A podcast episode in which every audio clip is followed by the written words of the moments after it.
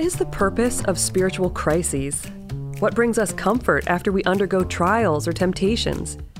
We explore the cycles of our spiritual growth right now in the NCE Spotlight, your home for fresh insights from the ongoing translation of the New Century edition of Swedenborg's Theological Works.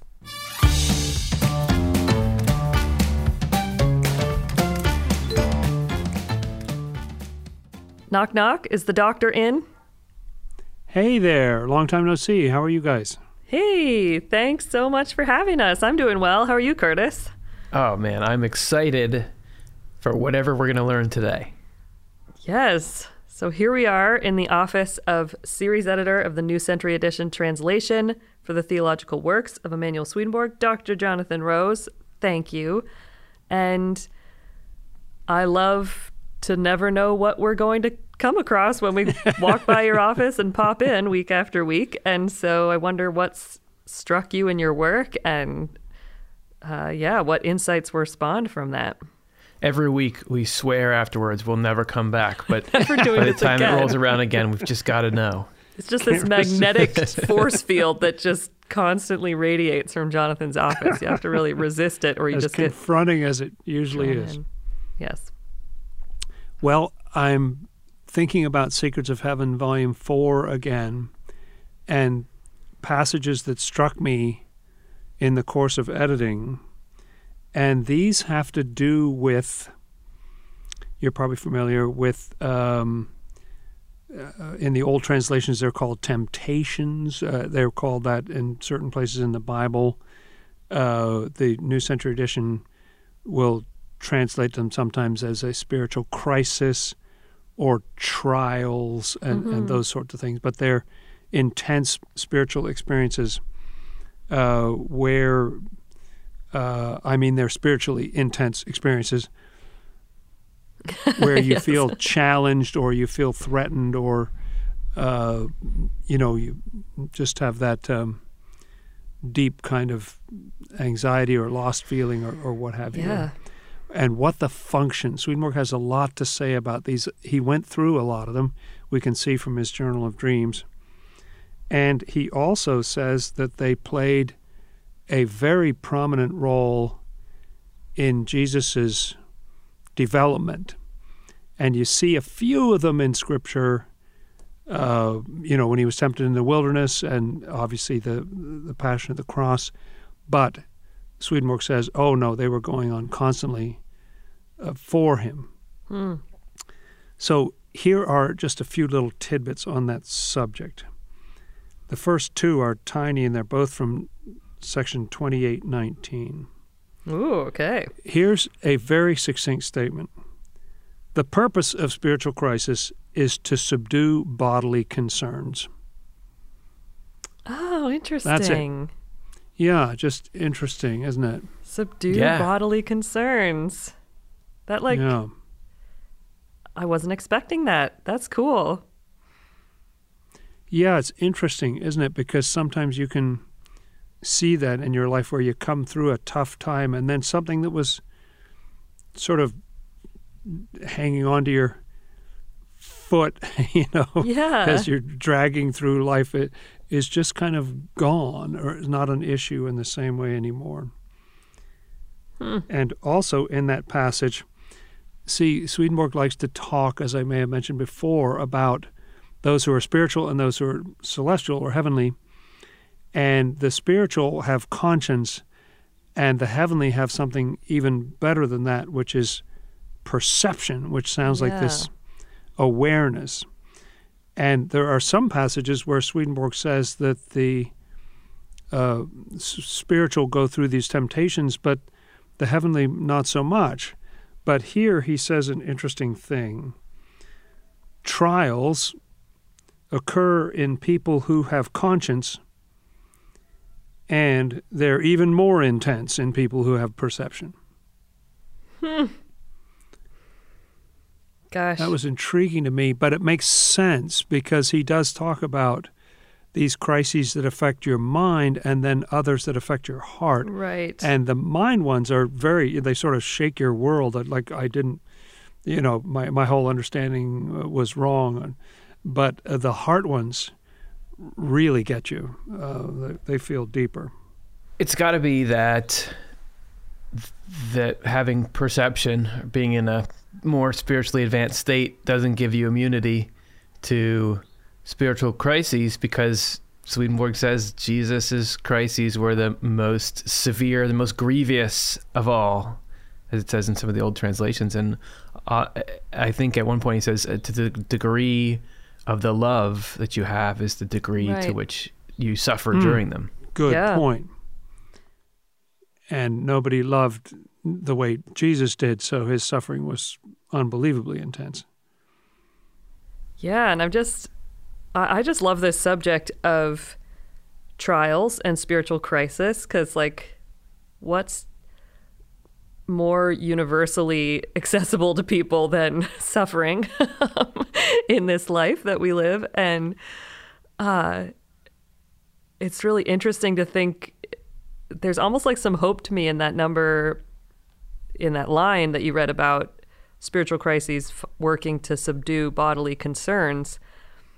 Because I love the idea that, you know, it doesn't necessarily mean, I mean, to me, oh, yeah, the bodily issues might not go away. It's just how concerned you are with them, I think, is kind of what Aha. I uh-huh. get. Where it's like, we're still living in a world of time and space. We still have bodies that are going to be unwell we'll still have you know fear about the future or you know these like these opportunities for all of those things related to being embodied in this world. And yet these spiritual crises happen and we our concerns become subdued. Like that that just idea that we can open up to like oh there's a different way of holding all of this that's happening and it doesn't have to feel so burdensome. It can feel like liberated Mm. Yeah, and even seeing the bodily stuff as something on the spectrum that Swedenborg describes, where you go from heavenly stuff down and then into worldly, then bodily, then carnal. So it's pretty pretty low, not all the way down. all right but I can certainly this it's just undeniable the truth of what he's saying here because it's so obviously I can get into a state where I'm in these bo- bodily type concerns where they're connected to love of self and love of the world. So I want to be better than people. I want things to go my way. I'm looking for gratifications of various kinds. And all it takes is a little bit of of suffering and I'm suddenly like, oh, never mind. I, I don't care about that stuff. I, I, I don't have that ambition. No, let's let's just all get along. I know. Things can go wrong, Right. and in a way that I'm actually really grateful for because I can totally see I would never get past that stuff unless Yes. something snapped me out of it. Yeah, Right. even today I had something happen which I, it was unpleasant for me, but I can just tell that I know how I work, and if it wasn't for that stuff coming along, I'd never be free from this stuff. Yes. Mm. Oh, that's so good. Yep. And to to set up these other two passages on um, these spiritual crises, I want to actually read you something from Genesis 22 because this is a focal point of some of this teaching in Secrets Great. of Heaven, Volume 4. And uh, Abraham, as you may remember, is uh, told to sacrifice. He's waited forever to have a son. And then he finally has a son in Isaac.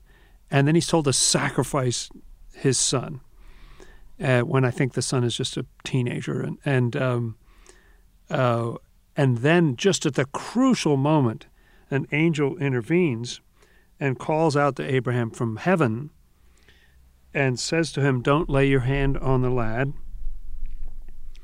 Uh, now I know that you, you know, you'd be faithful to me. And then Abraham raised his eyes and he saw this ram uh, caught in the thicket, and he offered that instead of his son. And he called the name of the place "The Lord Will Provide," you know, because the Lord provided an alternative to this situation. And then it says in verse 15 Then the angel of the Lord called to Abraham a second time out of heaven and said, By myself I have sworn, says the Lord, because you've done this thing, and have not withheld your Son, your only Son. Blessing I will bless you, and multiplying I will multiply you, and your descendants as the stars of the heavens, and as the sand which is on the seashore. And your descendants shall possess the gate of their enemies. In your seed all the nations of the earth shall be blessed, because you've obeyed my voice. So these two communications from the angel, the first one uh, saying, Good job, and then he sees the ram. And then the second one, this sort of overflowing, uh, you know, statement of, of, of how important this all is. So Swedenborg says all this has to do with Jesus and the trials that he went through, these spiritual crises we've been talking about. And so this is section 2829. I just picked out two passages that talk about what Jesus got in return or the kind of benefit that he got from his suffering. Hmm. Abraham raised his eyes and looked, you know, after the angel spoke the first time, symbolizes thought and insight received by the Lord from his divine side. Hmm. I'll hit pause there for a second and just say it seems like the trial that he'd gone through, represented by this agony about is he going to sacrifice his son, uh, opened up something where something could flow in from the divine more directly. I've often wondered what it was like for Jesus, and did there were there flashes of like what was it like when that divine side kicked in, kind of thing. Yeah. And then he continues Thought and insight received from his divine side is thought about and insight into absolutely everything that will ever happen, along with divine providence. Oh, okay, that's all he got for all that suffering was thought and insight into absolutely everything that will ever happen. Oh, okay. Wow. So that's that's that one number. That's the second one. That's that's the that's number 2 there. Yep. Yeah. Oh my goodness. I just find it now I know some of our listeners are regular listeners and they listen week after week, but so I am reaching back to what struck me from last week in you reading that Bible story because we had talked about angels uh, I mean the way the earliest peoples would how angels would communicate them through to them through what they saw around them and Oh, what right. gave them insight and Hmm. and I just like is that what is sort of encoded in in Abraham you know although it says the angel spoke and then he noticed a ram in the thicket. You know or you know it's like you've got the ram in the thicket and some insight coming into his mind uh because you know him looking up is like oh this idea that you know this insight that I had. And then and then with Jesus too that description of like maybe that's also the way Jesus operated. I mean, it's his divine side, but uh, so you were wondering about like how did that insight happen? Is like is that also just this you know immediate inner knowing that happens alongside witnessing things in the world? I don't know. I, I mean, we all get little flashes of insight. Sometimes you're thinking about something and you can't solve it, and then pip, you know, it just pops in your mind like you Yeah. realize, oh, yeah, okay. But imagine having like everything that will ever happen. Oh, yeah, I see how it all goes. like okay, right yeah. now. I just think this, yeah. Hmm, I see how that all works. There's two things that really jump out in here in that passage, and then what both of you are saying here to me. One of them is how we are able to reclaim that Bible story, and the other one is the mm-hmm. divine math behind the problem of evil or the solution to it. So with the second one, I'll start that because I think that that almost humorous last line that you read, Jonathan, where what he gets out of it just happens to be insight into everything that will ever happen, and let's throw on the infinity of divine providence in there Right. For the Bonus. suffering he had there. Yeah. So it's it's hilarious because of course that suffering is worth it. Of course you came out with a good deal. Of course you would do it again. I think that that's what life is. Because people look at the world and the Mm. life that we go through here and see the pain in it, and they say, "How could God allow this?" The only way it really makes sense is if, in the end, it's it's hilarious. Well, not Yeah. to be crass, but that we get the Lord is going to bring so much good and happiness into our lives from the, the any necessary suffering that that had to be permitted that it doesn't doesn't even you know it, there's not even really a competition I love Yeah. that. and then I love that. yeah and then the bible story thing i just think if i was on a committee that is trying to okay can we can we read this story to children or not and i would say wait wait there's a couple issues with this story. First of all god is telling somebody to kill their son. That's a really mean way to test somebody's loyalty. Second of all what's the conversation with the son like after this story? Like oh hey sorry i was going to kill you but then i saw this ram instead. Is how's that relationship going to be after this? And then what did the ram ha- do, have to do with anything? He, he's just an innocent bystander and now he's getting sacrificed. There's so many weird disturbing things about it.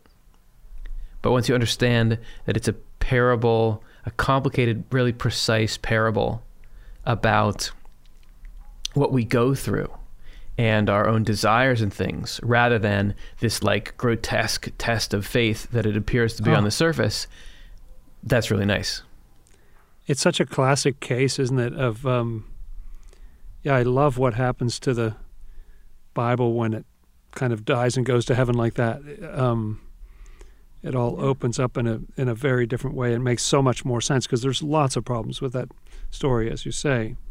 Well, problems, but really, it's like the Bible is so skilled in turning up the tension. You know, like if you're asking your readers to pay attention, it's like Well, here's true. this here's this story of like we're gonna have you know, I mean, the Bible's just full of like the most intense situations in human relationships, and and it's full of it, and it's like because we're gonna pay attention. You know, like we're sort of on high alert for those extreme situations and so it's just so like perfect that it's you sort of know because it's so extreme that you're like all right what's really going on here you know like just thinking about okay what are these images really meaning uh, It's long so before interesting movies. Uh, you know that that idea that you almost you know something almost happens, then you have this near miss. yeah uh, such a basic element of so many uh, storylines, Yep. and um, it's kind of amazing to think about that. Here's the other passage, section twenty-eight forty-one, of another thing that the Lord got. Uh, that wasn't even the only thing that He got. the absolutely uh, everything the- there's more Another thing that yeah, there's even more than that. Um, and you remember that the angel talks twice, and the angel speaks to him a second time. And Swedenborg says the reason the text here says a second time is that the comfort was greater. In other words, that was a comfort to be given, you know, that knowledge, that amazing uh, understanding of everything. Verses 12, 13, 14, which speak of divine providence, in other words, it mentioned the Lord will provide, um, contain the Lord's first consolation that members of the human race who are called spiritual would be adopted. His second and greater consolation is contained below in verses 17 and 18 and so on to the end, much of which I read a moment ago. Namely, that the spiritual would multiply like the stars of the heavens, like the sand on the seashore. And not only they, but everyone with goodness would be saved. These goals were central to the Lord's love, which is why they gave him comfort. No one receives comfort from anything but what she or he loves. hmm So the other thing the Lord got was his heart's desire. yeah